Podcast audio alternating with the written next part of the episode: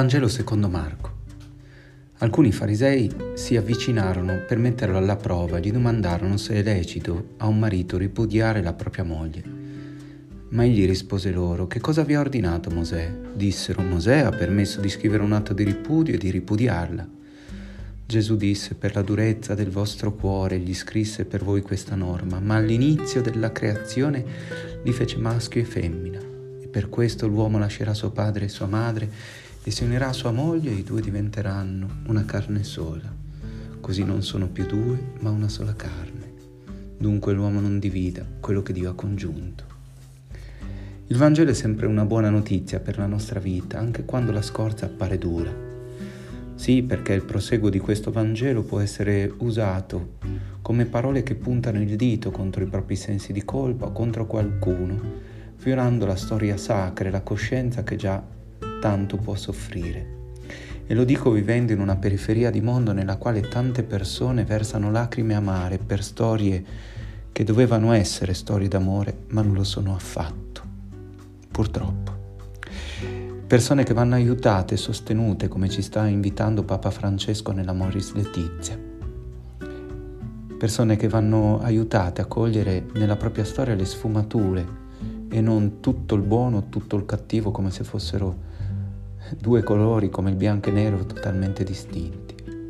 Allora il Vangelo di questa domenica, se letto con profondità, può essere una risorsa, evitando appunto che diventi una domanda tendenziosa come quella fatta dai farisei, fatta solo per mettere in castagna Gesù. Non è una ricerca sincera sulla bellezza di una storia d'amore, ma la ricerca riduttiva che vuole interpretare la legge sul divorzio presente nell'Antico Testamento. Infatti in Deuteronomio 24.1 si legge, quando un uomo ha preso una donna e ha vissuto con lei da marito, se poi avviene che ella non trovi grazia ai suoi occhi, attenzione, la donna non trovi grazia ai suoi occhi perché il marito ha trovato in lei qualcosa di vergognoso, scriva per lei l'atto di ripudio e lo consegni e la mandi via, cioè intanto è solo l'uomo che può farlo ehm, in fondo può fare l'atto di ripudio in modo lecito quando eh, ai, ai suoi occhi una donna non trova più grazia. Cosa significa? Cioè ha trovato in lei qualcosa di vergognoso. Questo qualcosa di vergognoso che porta l'uomo a non trovare più grazia nella sua moglie, nella sua donna, era interpretato in modo diverso. Per la scuola rabbinica del Rabbi Hillel, qualcosa di vergognoso significava qualsiasi cosa che non piacesse più, cioè non ti piace più tua moglie perché ha le rughe, è qualcosa che per te è vergognoso, scrivi l'atto di ripudio e lasciala andare e mandala via di casa.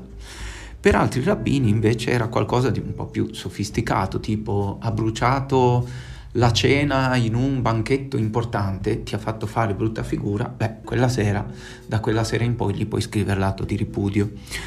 E, ehm, invece un po' più, eh, come dire, restrittiva era la scuola eh, di Rabbi Shammai per il quale qualcosa di vergognoso era eh, trovare la propria donna in fragrante adulterio. Comunque sia, mh, mm, ne, al tempo di Gesù vi erano diverse interpretazioni e ciascuna scuola dava il proprio parere, quindi a seconda del parroco, tra virgolette, un, un uomo poteva fare in un modo o in un altro. Davanti a questa domanda eh, Gesù in fondo è messo alle spalle al muro della serie vediamo se è rigorista, è lassista, vediamo come se la cava. E, di fatto lui, eh, come sempre, risponde alle domande dei farisei in modo stupendo, cioè aiuta loro e noi ad andare al cuore delle cose. E allora svela a loro e a noi che il sogno di Dio non era tanto decidere quando, mm, quando era possibile o no scrivere l'atto di ripudio, queste sono mm, piccinerie. Il sogno di Dio è il seguente. È, è la creazione di un'umanità nella quale ci sono polarità maschio e femmina. Per questo l'uomo lascerà suo padre e sua madre, si unirà sua moglie e i due diventeranno una carne sola. Al principio dunque Dio crea un'umanità polarizzata, eh, non, come dire, omogenea, una polarizzazione, quindi un principio di diversità che è grandissimo, quello tra l'uomo e la donna, e che alle volte noi, mm, come dire, diamo per scontato, ma no, la Bibbia ci dice che è un principio polarizzante, significativo, e una distinzione gigantesca, fatta per la divisione, nulla affatto, fatta per cercarsi, per vivere quel processo estatico che Dio vive al suo interno, essendo Trinità, Padre e Figlio. E i due sono massima distinzione, massima differenza, ma in un rapporto d'amore che si cerca, che genera movimento e per questo l'uomo lascerà suo padre e sua madre. Cioè la diversità uomo-donna è fatta perché l'uno e l'altro lascino la loro terra, il loro, eh, la, la, qui si dice la loro spiaggia, cioè il, la loro vita per andare verso. E tale distinzione che genera movimento è fatta per diventare una sola carne, per essere una sola cosa, come tu, Padre, sei in medio in te, siano anch'essi in noi una cosa sola perché il mondo creda. Dunque il principio polarizzante è un principio che chiama alla comunione.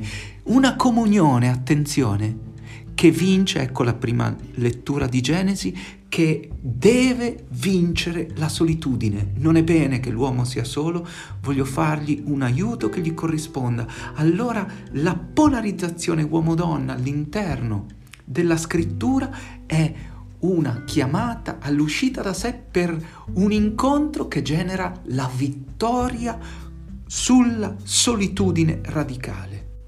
Dunque il sogno di Dio è che ciascuno di noi possa sperimentare nella sua vita questo amore, questo amore che vince in quell'abbraccio la solitudine radicale. Perché? Perché il racconto dell'amore che Gesù ha espresso in quell'abbraccio totale, totalizzante, perpetuo, che è il racconto della croce. Quell'abbraccio su quel legno è quell'amore che ci fa fiorire, che ci fa venire il desiderio di donare la vita, che ci fa sperimentare la bellezza di esistere, di essere per gli altri. Allora chiediamo davvero che nelle nostre vite sappiamo sperimentare quell'abbraccio attraverso le varie relazioni che viviamo, quell'abbraccio che diventa sacramento della bontà di Dio nella nostra vita, un Dio che è il Dio che tutto abbraccia, che tutti abbraccia. Buona domenica.